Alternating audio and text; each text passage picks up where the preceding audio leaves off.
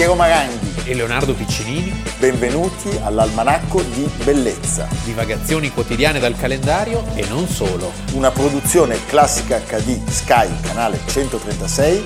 In collaborazione con Intesa San Paolo.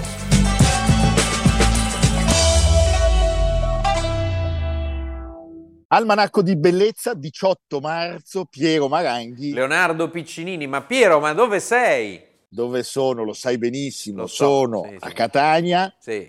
al Teatro Massimo Bellini, ospite del sovrintendente Giovanni Cultrera, del direttore artistico Fabrizio Carminati e, lasciatemi dire, di Antonio Alario, che è il responsabile luci anche del nostro spettacolo, che mi ha preparato questo set pazzesco. Per cui un ringraziamento a questo professionista stupendo. Ecco, perché segnatevi questa data, tra una settimana esatta, il 25 marzo, va in scena cosa? Adriana Lecouvreur per la regia di Paolo Gavazzeni e Piero Maranghi con i costumi di Nicoletta Ceccolini, le scene di Leila Fteita e Fabrizio Maria Carminati al- sul podio sarà direttore di questa serie di rappresentazioni con eh, un cast eh, di primissimo livello. In coda alla puntata Piero ci canterà anche un'aria d'opera.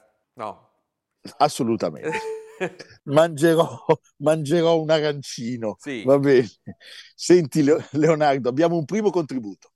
Cioè, il- i poeti che mi attrassero subito sono due. Un poeta italiano che è Leopardi e un poeta francese che è Mallarmé. E è curioso, io ho conosciuto eh, Mallarmé ancora ragazzo, ancora eh, scolaro e mi battevo con i miei compagni perché i miei compagni consideravano eh, che era un poeta oscuro come lo è di fatti e non lo capivo neanche io ma c'era qualche cosa in Mallarmé che mi attraeva c'era sentivo che in quella poesia in quella poesia intensa c'era un segreto e che eh, la poesia ehm, è poesia quando porta in sé un segreto. E l- se la poesia mh, è mh, decifrabile nel modo ehm, più elementare, eh, non è più poesia. Abbiamo appena ascoltato la viva voce del grandissimo Ungaretti che ci parla di una, di una sua grande passione, passione anche di Apollinaire, di Rilke, di, di Paul Valéry, di Montale. Stiamo parlando di Stéphane Mallarmé, che è il protagonista della nostra prima parte dell'almanacco di oggi, nato appunto il 18 di marzo. Il nostro sn- snobismo ci ha impedito di festeggiarlo l'anno scorso, Leonardo Solito. ma avremmo dovuto forse. Erano i 180 anni e noi festeggeremo i 181, 1842. Sì. E una, una storia francese, una storia francese di provincia e di Parigi, nel senso che la sua vita si svolge sia diciamo, nel sud della Francia, nel centro-sud, e poi però diciamo che il momento più alto è quando torna in quello che lui chiama il grigio, il grigio parigino così rassicurante per la sua sensibilità. La sua era una famiglia di funzionari pubblici, aveva perso la mamma a 5 anni, aveva perso la sorella, aveva trovato un piccolo impiego statale che lo umiliava, che comportava così, insomma, un accumulo di frustrazioni e trovava nella poesia una via di fuga. Nella poesia e nella lettura, e, e- e tutto questo è vero, eh, si appassiona molto a Le Fleur du Mal di Baudelaire e eh, apre nuovi orizzonti eh, che lo spingono appunto a fare delle scelte che pian piano diventeranno delle scelte definitive. Prima di Parigi c'è un soggiorno a Londra eh, dove lo accompagna questa donna che era di sette anni più grande di lui, Marie Gerard, eh, di cui lui si, si era innamorato, che avrebbe sposato nell'agosto dello stesso anno, e uh, una volta rientrati in, in patria la coppia avrebbe avuto anche due figli.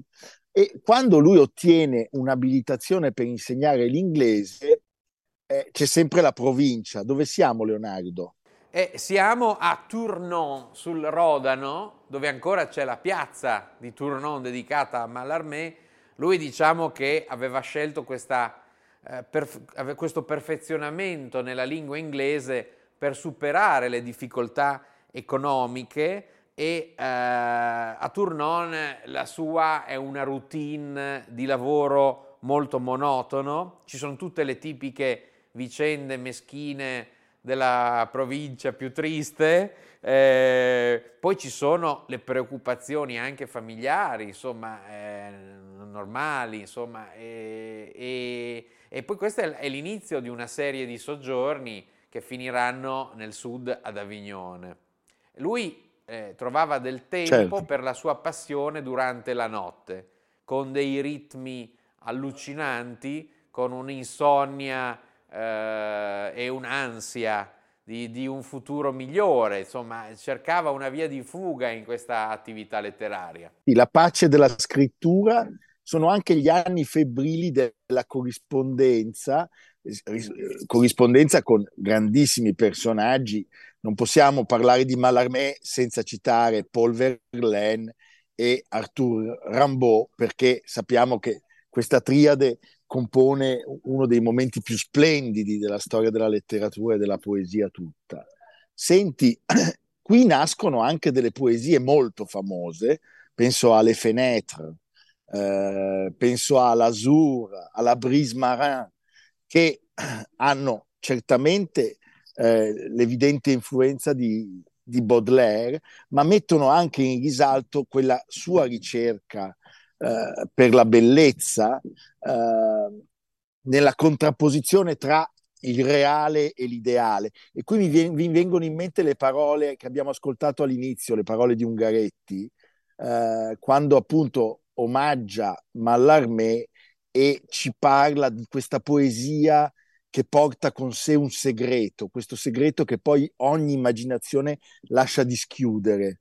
E tutto questo è un po' forse eh, il momento eh, più splendido dell'opera, dell'opera di Mallarmé. Sì, è, una, è un momento eh, in cui lui si affranca dal romanticismo eh, a lui precedente, come, si, poi, come diciamo, arriverà a un punto di non ritorno nell'anno 1876, in cui nascerà con lui la poesia simbolista, e eh, viene attratto dall'estetica dell'art pour l'art. Come lui stesso scriveva all'amico Casalis eh, con Erodiade, che è un poema che lui inizia e, eh, in questo momento può dedicarsi mh, mm, sì e no a quest'opera perché è preso sempre da questa vita, diciamo, errabonda del suo lavoro e, e dice ho finalmente incominciato la mia Erodiade con terrore perché invento una lingua che deve necessariamente scaturire da una poetica nuovissima, che potrei definire con queste due parole, dipingere non una cosa ma l'effetto che essa produce. Questa è una frase eh, importantissima perché è la chiave della, del, del simbolismo, cioè non descrivere le cose ma descrivere l'effetto che le cose producono. Il verso non deve pertanto comporsi di parole ma di intenzioni e tutte le parole devono svanire davanti alle sensazioni. Fantastico. Senti Leonardo, e non possiamo poi non citare la musicalità del francese di Mallarmé e la fortuna straordinaria che eh, questa, questa, sua eh, opera ha avuto nel mondo della musica, della musica tutta, con i più grandi esponenti eh, musicali di quella cultura francese eh, a cavallo tra la fine dell'Ottocento e, e, e l'inizio del nuovo secolo.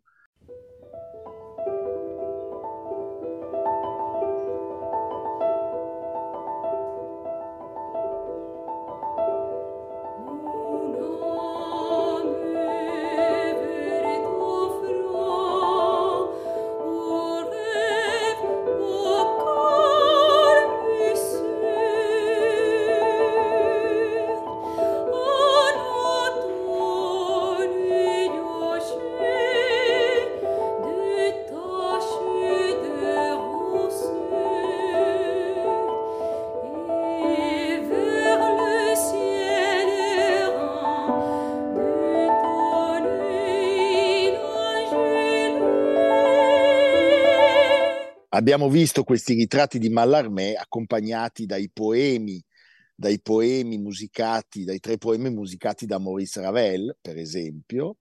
Eh, parliamo di una nuova fase, eh, come tu hai anticipato, nella vita di Mallarmé, sono gli anni, gli anni 70. Sì. Negli anni 70 diventa, diventa se stesso, si libera da tutte le influenze eh, di Baudelaire o di altri grandissimi autori e afferma eh, il suo credo, riesce a ottenere il, il trasferimento nella sua grigia Parigi abbandonando l'azzurro del, del, Mediterraneo. Dobbiamo dire che questa rivoluzione eh, di Mallarmé è una rivoluzione che si intreccia, legami personali, legami lavorativi, riprese con le altre rivoluzioni nel mondo francese così importanti e così determinanti. Abbiamo raccontato Debussy, il suo impressionismo musicale e gli impressionisti e i loro primi protagonisti, cioè Edouard Manet, sono gli artisti vicini a questa nuova sensibilità. D'altra parte lui è il guru di questi giovani poeti, come abbiamo detto, Rimbaud, Verlaine, che poi prendono prendono il largo, cioè lo considerano un padre ideale, ma Rambaud è difficile da, da incasellare, quindi prenderà il largo e, e si spingerà oltre, ma eh, sappiamo che Verlaine lo considerava il suo maestro e nell'opera I poeti maledetti del 1884 lo include insieme a Rambaud e se stesso, così come Manet sarà difeso da Mallarmé quando i suoi quadri verranno rifiutati, come sappiamo, al Salon del 1874 e sarà lui a presentargli Émile Zola che Mallarmé sosterrà nella famosa querelle sull'affaire Dreyfus. Stupendo. Senti, e poi 1876 abbiamo parlato di Debussy, eh, il poeta compone quel poemetto, sono 110 versi, che viene illustrato da Manet, sentite quanta meraviglia, il pomeriggio di un fauno. Quest'opera viene respinta eh, dal Parnasse contemporain ed è l'opera che racconta eh, i pensieri di un fauno che risvegliatosi in un pomeriggio assolato rievoca sotto forma di monologo sognante gli incontri con le ninfe, gli incontri del mattino e, e quest'opera ispirerà quel, quel caposaldo fondamentale della nuova musica che è appunto il preludio alla Premi di Danfon del 1894 e poi l'abbiamo raccontato eh, il balletto con, con Nijinsky di, quella, di quel momento straordinario appunto dei ballet russe di Diaghilev.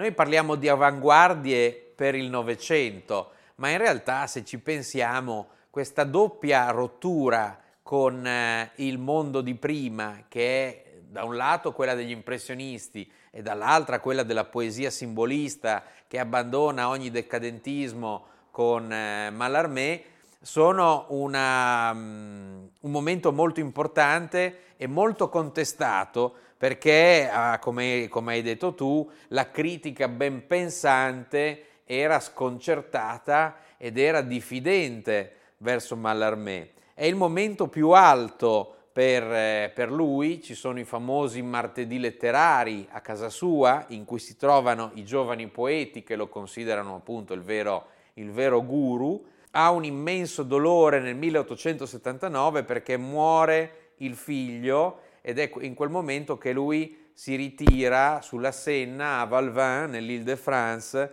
dove, sì. dove passa le giornate con chi? Ecco, no, qua c'è la, l'invidia di Maranghi esplode perché lui passa le giornate a pescare con Nadar. Che secondo me fotografava anche i pesci. Probabilmente sì. Li fotografo anch'io al mercato facendo finta di averli pescati, ma questa è un'altra sì. storia. Senti, nel 1884 la sua fama si consolida.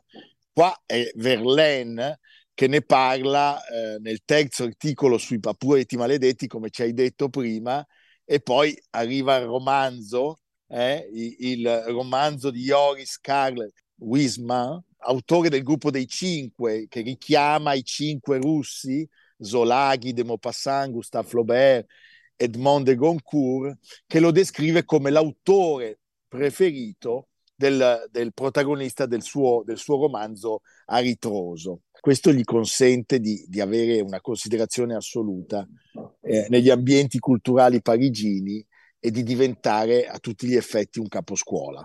Sì, perché Wisma in eh, Arebourg, eh, inserendolo, lo, lo, lo, lo fa conoscere, è un'opera molto importante, un'opera che sarà mitica, ad esempio per uno scrittore come Gabriele D'Annunzio, e nei famosi martedì di cui parlavamo prima, nella sua casa di Rue de Rome si incontrano personaggi del calibro di Oscar Wilde, André Gide, Paul Valéry e Paul Claudel. C'è anche quella carogna di Paul Claudel che il martedì va, va a trovare, ma l'Armema non va a trovare la sorella. Pensa, esatto, sì, Claudel è la bestia nera dell'almanacco. Sì, quindi insomma lui comincia a raccogliere tutte le sue poesie scritte fino a quel momento e finalmente, diciamo, rasserenato da questa attività che gli dà successo rispetto a, pensiamo, cos'erano i suoi primi tempi e, eh, e si spinge ancora oltre perché nel 1897 un colpo di dadi non abolirà mai il caso, un coup de dé jamais n'abolirà le hasard. E i versi qui sono ancora più liberi, c'è una impostazione totalmente rivoluzionaria rispetto a quello che aveva fatto fino, fino a quel momento. E chissà cosa avrebbe potuto ancora fare perché purtroppo perché purtroppo a soli 56 anni questo è impressionante Leonardo cioè l'abbiamo raccontato e la vita di quest'uomo ha contenuto talmente tante cose, talmente tanti fatti, tanti personaggi, tanti momenti così diversi, così opposti, così contrastanti e meravigliosi, che poi sorprende constatare che sono solo 56 anni, nel 1898, lui muore all'improvviso per un soffocamento nella sua casa di campagna a Valvin, lasciando tra l'altro Erodiade ancora incompiuta, ci sono tre lunghi frammenti. Pensate, quest'uomo chiede alla figlia sopravvissuta e alla moglie di distruggere ogni suo scritto, perché diceva non c'è eredità letteraria. Per fortuna tutto ciò non accadde.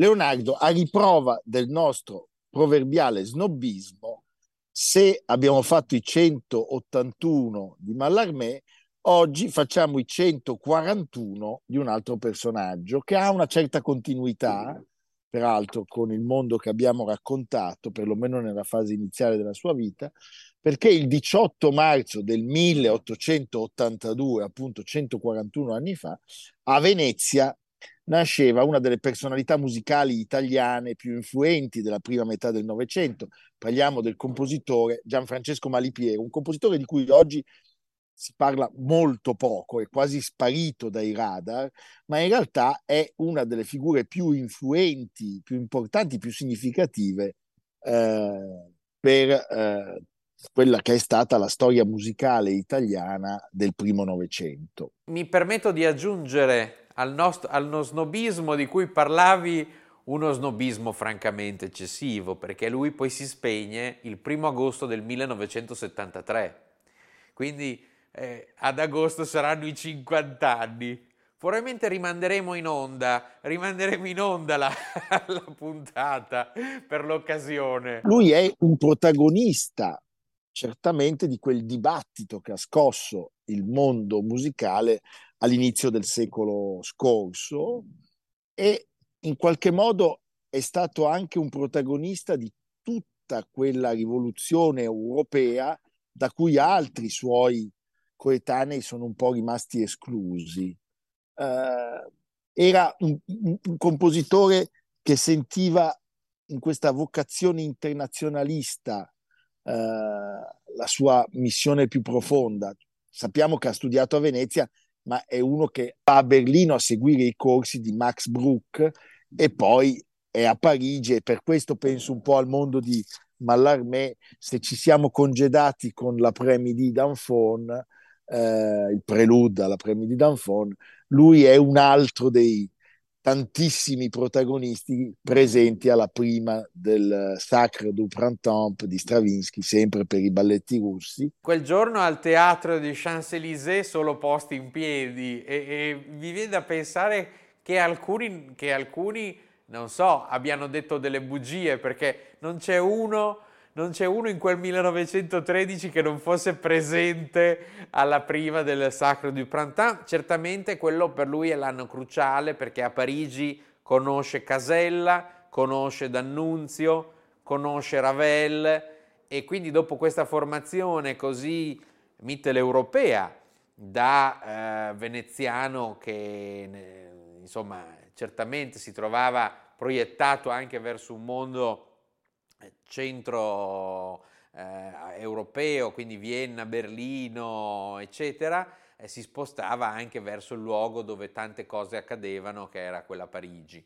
Con D'Annunzio, tra l'altro, non riesco a immaginare due personaggi più diversi, si salda eh, un rapporto molto intenso e eh, c'è anche quella collana di pubblicazioni dedicate alla musica antica italiana di cui appunto Malipiero fu un grande propugnatore e questo lo, lo associa anche alla figura di Casella.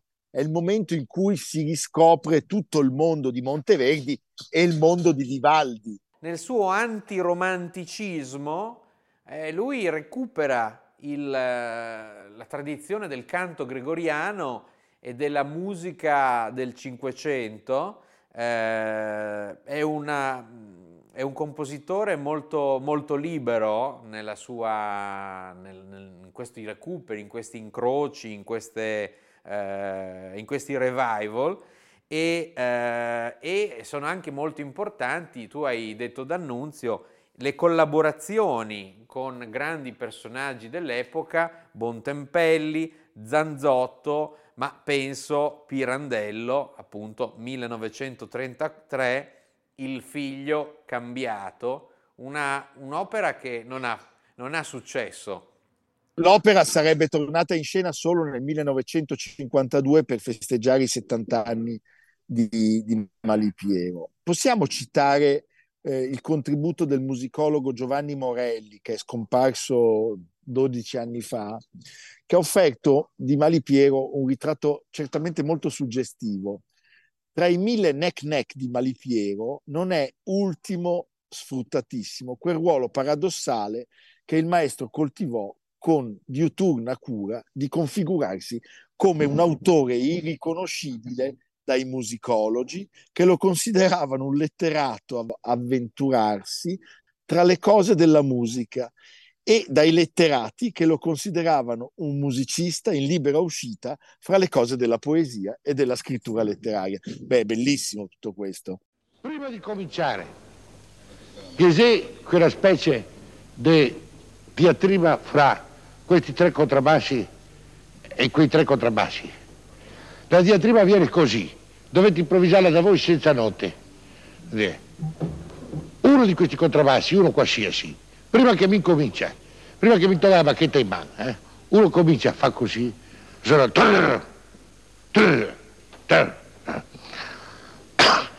Quando il contrabbasso si inviai a suonare, fa sul segno le marimbe e il xylofono, e voi altri suonate la vostra parte che cavi, il più cattivo, il più veloce, il più interrotto possibile, la vostra parte, che avete all'inizio, la suonate saltando a casaccio, due note, tre note, il più violento con le bacchette più dure possibili. C'è un aspetto che vale la pena sottolineare a proposito di Malipiero ed è la statura del didatta, soprattutto nel secondo dopoguerra.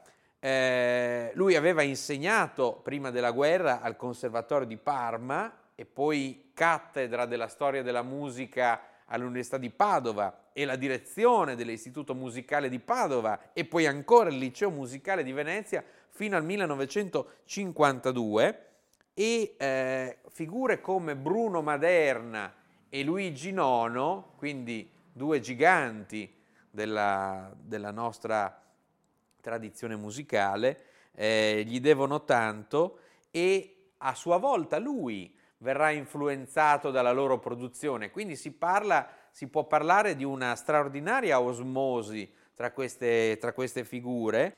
La grandezza del malipiero di Datta fu anche quella di saper riconoscere i limiti eh, che un compositore eh, poteva dare alla vocazione avanguardistica di figure come Nono e Maderna che andavano per la loro strada. Sì, sì, assolutamente è assolutamente così, tant'è che lui li sollecita anche di andare ai corsi di Hermann Scherchen e questo secondo me è molto chiaro nell'eredità di Maderna, più che di Nono, trovo. Cioè lui aveva comunque quella capacità, che era un po' anche quella di Schoenberg, che insegnava usando il manuale di, di armonia tradizionale, non volendo imporre quindi semplicemente un verbo, ma lasciando che dalle finestre entrassero arie diverse, diciamo, per i suoi allievi. E quindi io penso che questa figura sia una figura meritevole di essere riscoperta e ricordiamolo, eh, è stato anche, e qui ancora mi viene in mente Casella, eh, è stato anche con Dalla Piccola il primo organizzatore del congresso internazionale eh, di musica dodecafonica, cioè erano eh, dei, dei, compositori che volevano eh, permettere alla, alla musica italiana, ai musicisti italiani, di abbeverarsi anche da tutte le esperienze eh, più interessanti che venivano oltre, da oltre confine. Ecco, c'è una curiosità che possiamo citare legata al nome di Dalla Piccola, che eh, fu lui a definire pubblicamente Malipiero il più grande genio musicale dopo la morte di Verdi. È un giudizio molto generoso e che però, eh, no, non, così, insomma, lo, è un giudizio eh, sull'onda dell'entusiasmo, non è di per sé necessariamente condivisibile. Anche perché Malipiero Piero, in una lettera dalla piccola, gli spiega che in realtà il nome di Giuseppe Verdi fosse stato per la sua famiglia una sciagura, perché suo nonno, che si chiamava Francesco senza il Gian, era stato un operista di discreto peso, ma molto promettente, era stato elogiato, pensa, più volte da Rossini in persona, e aveva scritto anche lui un'Attila, che aveva avuto un buon esordio a Venezia nel 1845, quindi prima del fiasco verdiano nello stesso titolo. Ma purtroppo eh, nel tempo, diciamo, era stato evidentemente eh, in qualche modo eclissato dal successo del Cigno di Busseto. Ricordiamo una cosa, quando viene data a Parigi nel 1920 la prima mondiale delle sette canzoni di Malipiero, l'Opera de Paris ha la bella pensata, per fargli l'ulteriore scherzo, di associarlo alla, alla nuova produzione del Rigoletto. Ed è un fiasco clamoroso, eh, anche, se, anche se l'opera di Malipiero si rivela una delle sue creazioni più longeve e che anche in tempi abbastanza recenti ha avuto delle eh, riprese, quindi insomma onore a Malipiero, riscopriamo questo, questo grande artista, questo grande insegnante, questo grande eh, protagonista della tradizione musicale e culturale italiana. Le ascoltiamo e ricordiamo quest'anno 141 anni oggi e ad agosto 70 anni dalla morte. Prego la regia.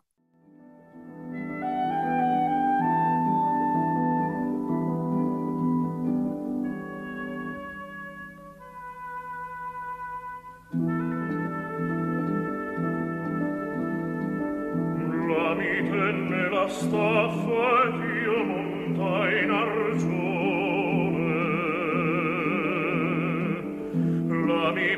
la lancia ed io imbracciai la targa. La mi porse la spada, la mi calzò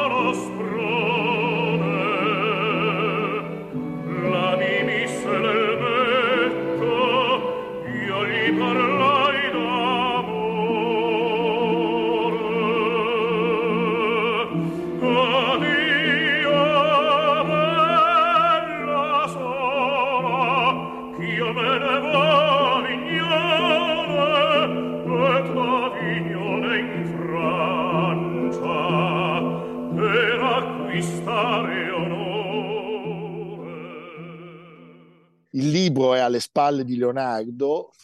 Leonardo mi sembra in ottima compagnia perché io vedo Salvatore Accardo, vedo De Sica con Sordi, vedo Gianandrea Gavazzeni, vedo Claudio Abbado e poi vedo il nostro adorato libro. E a Leonardo chiediamo dove ci porta oggi. Io alle mie spalle, però oggi non sono da meno, eh? col teatro Massimo Bellini. È il teatro vero, eh? non è un, non è un eh, videomontaggio. Sai come quelli che si facevano nel giorno più lungo, dove ci sono gli attori con alle spalle le spiagge della Normandia. Io andrei a Parigi, a Parigi ci sono delle mostre molto sofisticate, devo dire, che eh, come Malipiero attraversano e scombussolano le divisioni tra un genere e l'altro. Al Pompidou c'è una mostra sul grandissimo Serge Gainsbourg, visto come poeta, artista, uomo di buone letture, viene recuperata la sua biblioteca, una mostra veramente molto molto interessante e a breve tra l'altro so che il Pompidou chiuderà per lavori di, ri- di restauro e di recupero, quindi è anche un'occasione per tornare al Pompidou.